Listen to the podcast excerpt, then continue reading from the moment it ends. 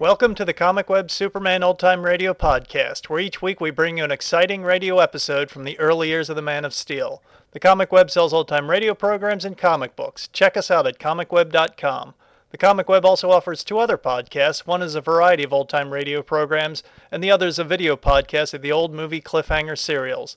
You can find them on our website or just type Comic Web into iTunes and they should pop up. Now just sit back, relax, and enjoy this episode of Superman. Thank you. Presenting the transcription feature Superman. Look, up in the sky. It's a bird. It's a plane. It's Superman. Yes, it's Superman, strange visitor from the planet Krypton, who came to Earth with powers and abilities far beyond those of mortal men. Superman who can leap tall buildings at a single bound, race a speeding bullet to its target, bend steel in his bare hands, and who, disguised as Clark Kent, mild-mannered reporter for a great metropolitan newspaper, fights a never-ending battle for truth and justice. And now to our story. When we last saw Clark Kent, he and Editor Perry White were in the latter's office at the Daily Planet trying to contact a theatrical costumer in order to hire a prison guard's uniform. Knowing that Henry Benson, ex city treasurer, being held for a million dollar shortage, is to be transferred from the city jail to the state prison, and knowing also that Duke Renard and his gang have orders to waylay Benson and get rid of him to keep him from talking, Kent is planning to present himself at the jail as a state prison guard and ride in the car carrying Benson. But what Ken doesn't know is that the hour of Benson's departure has been changed from 9 to 8. It is now 8.30, and while Kent in his hired guard's uniform is on his way to the jail, Renard and his henchman Curly have taken over the drawbridge spanning the Red River, a bridge over which the sheriff's car carrying Henry Benson must pass. Renard plans to open the drawer as the car approaches and send it hurtling down into the deep tidewater below. Listen. All right, Curly. Let's test these levers just to make sure we know how to run it. This one says open full speed. You watch the bridge through the window. Okay. All set? Yeah, let her ride. Hey, she's open like a pair of scissors. Let me look. Yeah, that does it. I guess she'll stop when you push the lever back. Open up as wide as she'll go, Duke. Ah, that's far enough. We don't want to jam anything. And she stopped. But boy, there's a hole there you could drop five trucks through. Hey, wait a minute. What's the matter? See them big red lights blinking on both sides of the bridge? Yeah, they must go on automatically when the drawer's open. Now we better put them out. Whoever's driving that sheriff's car will stop on a dime when he sees them red lights. Yeah, you're right. I'll close the drawer and you go out and put a couple of slugs in the light. This must be the lever. It says close, full speed. Well, here goes. That's the ticket. She's closing. Okay, turn her off. Take care of those lights. You better tell Spud out in the car or he'll think the shooting means something. Okay. Hey, wait a minute. You better take this old guy out to the car. He's liable to come to and set up an awful howl. And anyway, it won't look good for the bridge keeper to be laying here out cold in case a car stops to ask directions or something. Yeah, you're right. Tell Spud there's some rope in the trunk. You can tie the guy up, gag him, and toss him in the back seat. Get him under the arms and drag him. He ain't heavy. Okay. I got him. Don't waste any time. Get back here fast. Right. Now, let's see if I got these levers right. This one with a red handle opens the drawer, and this one with a green handle closes it. Red opens, green closes. That ought to be easy enough. Uh, what time is it? Eight thirty. Ten more minutes, and the sheriff's car should come rolling along. There goes one red light. I sure hope there's some cops following Benson's car. Won't their big mouths pop open when they see they can't get over the bridge? I'd like to stick around just to watch 'em. Light number two. Now we're all set. Okay? Yeah, Dead-Eye Dick, that's me. Two shots, two lights. I heard him. Bud taking care of the old guy? Yeah, he's keeping the car motor running for a quick getaway. Yeah. That's all right, but we won't need no quick getaway. The bridge will be wide open. If there's any cops, they'll need wings to get across. Oh, hey, that's a hot one. Cops with wings. All right, come on. We only got ten minutes. I want to test the levers again. Stand by the window. Okay. Let her ride. There she goes. While Duke Renard tests the drawbridge for the last time, preparing to work the diabolical plan that will mean death by drowning for whoever is riding in the sheriff's car, Clark Kent, disguised in a prison guard's uniform, is ushered into the warden's office at the city jail. This way. Thank you. Yes? What can I do for you? My name is Edwards, Warden. I was sent down from the state prison to escort that transfer, Benson. What? Oh, yes, sir. He's scheduled to leave at 9. Who sent you down? Why, uh, the head guard, uh, Mr. McGuire.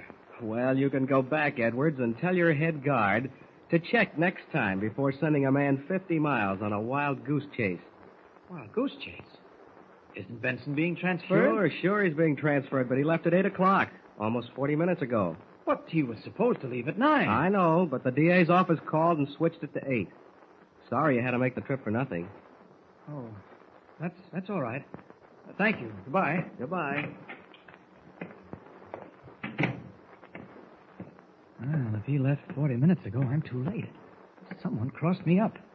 Someone in the district attorney's office. Now, this must be the door to the street. Now, now if I can find an alley to get rid of this uniform. Ah, here's one. It's dark enough. There, does it. Now, off with Kent's clothes. I'll have to move fast to make it in time even as Superman. Now, up, up, and away! Red cloak streaming in the wind, the man of steel streaks into the darkness with the speed of light, battling against time and the black shadow of impending death. Following the Conway Turnpike, his sharp eyes scan the white ribbon of road, searching for the telltale red light that marks the sheriff's car.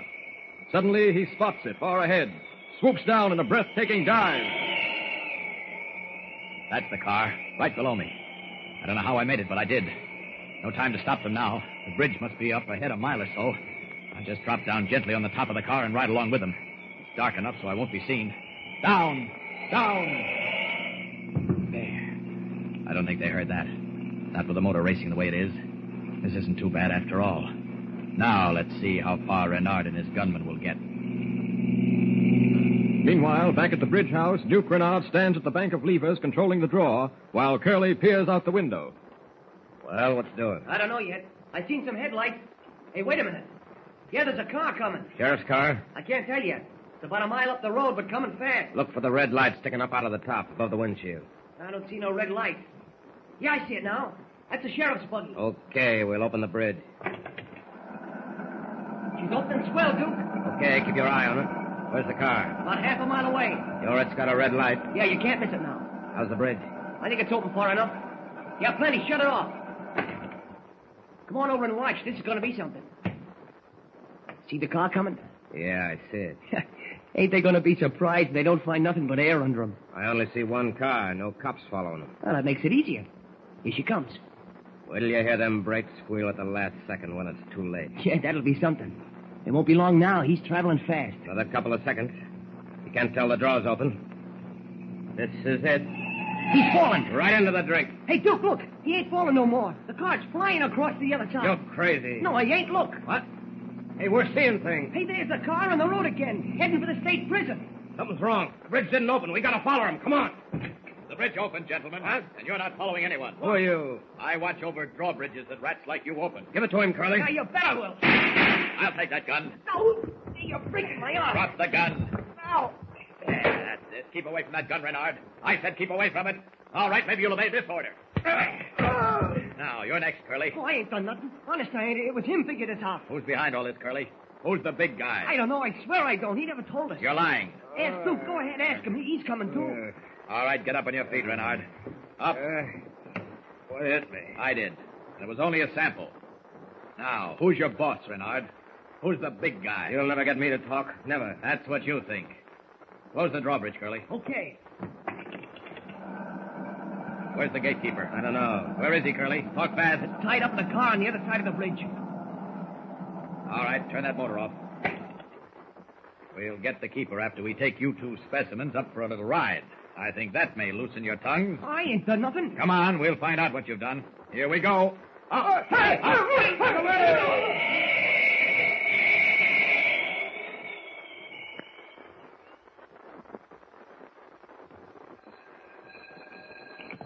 Hello? Yes, this is the district attorney's office. Who? Oh, just a minute. Probably Mr. White. Yes, he wants to know what about the story. Mm-hmm. Oh, tell him I'll be in within the hour. He'll be at the planet office within the hour, Mr. White. okay.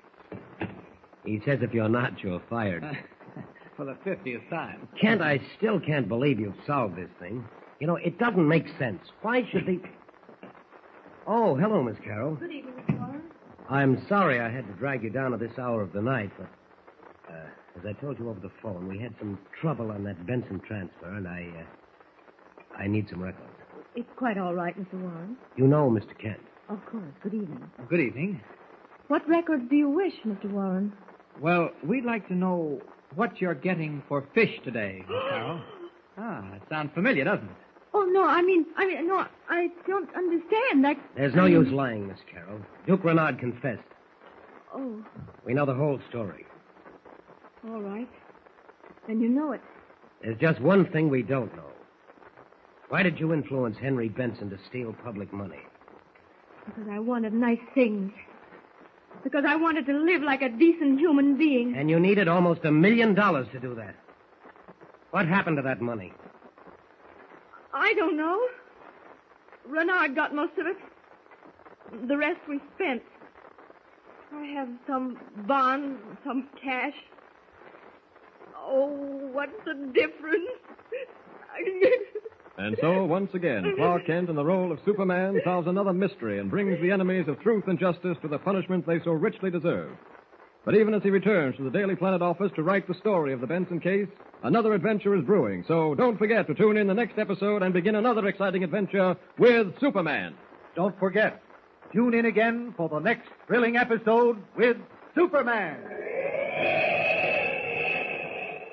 Look, up in the sky. It's a bird. It's a plane. It's Superman! Superman is a copyrighted feature appearing in Action Comics magazine.